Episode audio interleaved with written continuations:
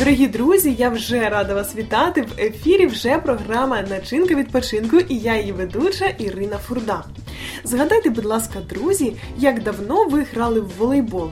Можливо, ще зі шкільних років ви закинули цю справу дуже надовго і вже давно не розминали добряче свої м'язи. Але ж це дійсно прекрасна ідея, щоб провести свій відпочинок разом з друзями, дізнатися про їх характер навіть трішечки більше, адже в грі завжди можна дізнатися про людину ще більше.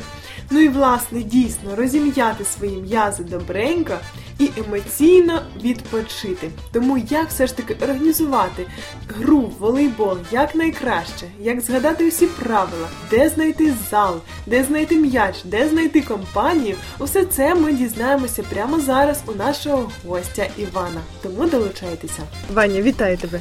Вітаю. Як твої справи? Зараз уже холодніше, так що вже не, так добре. Як ти розігріваєшся? Зранку розігріваюсь якраз таки прохолодним душем, щоб організм прийшов в тонус і зразу можна було працювати. Прекрасно. Ну а знаю про те, що ти так само любиш розігріватися, граючи в волейбол, так? Так, тому й кажу, що вже, на жаль, холодна пора, і тепер на вулиці сильно не пограєш. Добре. Чи є альтернативи для волейболу взимку в восени, взагалі, коли холодно? Ну, це звісно, зали, купа залів зараз по містах, по великих містах тим більше де можна спокійно збиратися і грати в волейбол. Угу. Тобто питання оренди абсолютно не є проблемою. Ну чисто хіба фінансова сторона, якщо в когось о, певні труднощі з фінансами. Угу. Ти можеш зорієнтувати приблизно зараз е, ціну за годину, ну середню ціну, мабуть, в Україні для наших слухачів. Ну, години на волейбол, мені здається, то буде малувато, то вже легше орієнтувати на дві години, і це десь з рахунком того, що буде дві команди, і якщо ще навіть на підміну когось брати, то це в районі десь 60 гривень, 70 гривень з людини. Угу. А, Ну, в принципі, для здоров'я, для емоційного такого розрядки, то я думаю, що це досить бюджетний відпочинок. Тому... Так, доволі. Це якщо брати так, щоб відпочивати десь два рази на тиждень, і це всього лиш навсього якихось грубо говоря, 300 гривень на місяць. Угу. Це не така велика сума, яка б десь можна було її витратити в інше місце. Ну, Це рахують тільки на чіпсики, да, а те шкодить здоров'ю.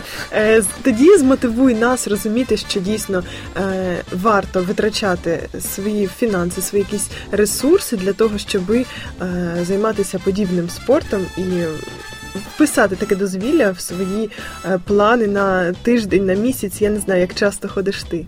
Ну, думаю, варто через те, що це допомагає тримати себе в тонусі, через те, що там є і прыжки, там є командна робота, при цьому ти орієнтуєшся в просторі для того, щоб зрозуміти, де м'яч впаде і тому подібне. Це розрахунки в голові, навіть математичні, типу з геометрією зв'язано.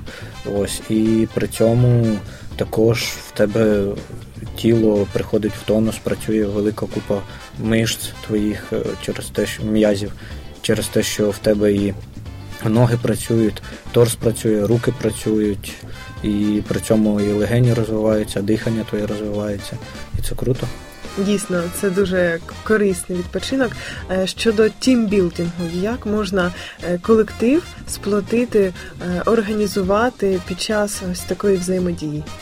Ну, при цьому це вже е, залежить все від характеру, через те, що від якихось помилок сусіда твого по команді, і за того, що ви програєте, може хтось навіть взірватися від гніву від цього. Але якщо це більш-менш збалансований по характеру колектив, то це лише допоможе їм знайти спільну мову поза робочий час, і при цьому це впливає тоді вже на робочі моменти. Легше домовитися про ту чи іншу кількість роботи, або навіть якщо треба залишитись сверхурочно. Що ж, друзі, мені здається, багато з вас дійсно згадав, як це весело грати в волейбол, як було прекрасно в шкільні роки, або ж коли ви робили це останній раз. І я закликаю вас разом з Іваном спробувати повернути таке дозвілля до вашого списку усіх хобі, чим ви займаєтеся власне на вихідний день. Нехай це буде одним з хороших варіантів проведення часу разом з найріднішими. Бажаю вам міцного здоров'я, позитивного настрою і обов'язково начиняйте свій відпочинок разом з нами.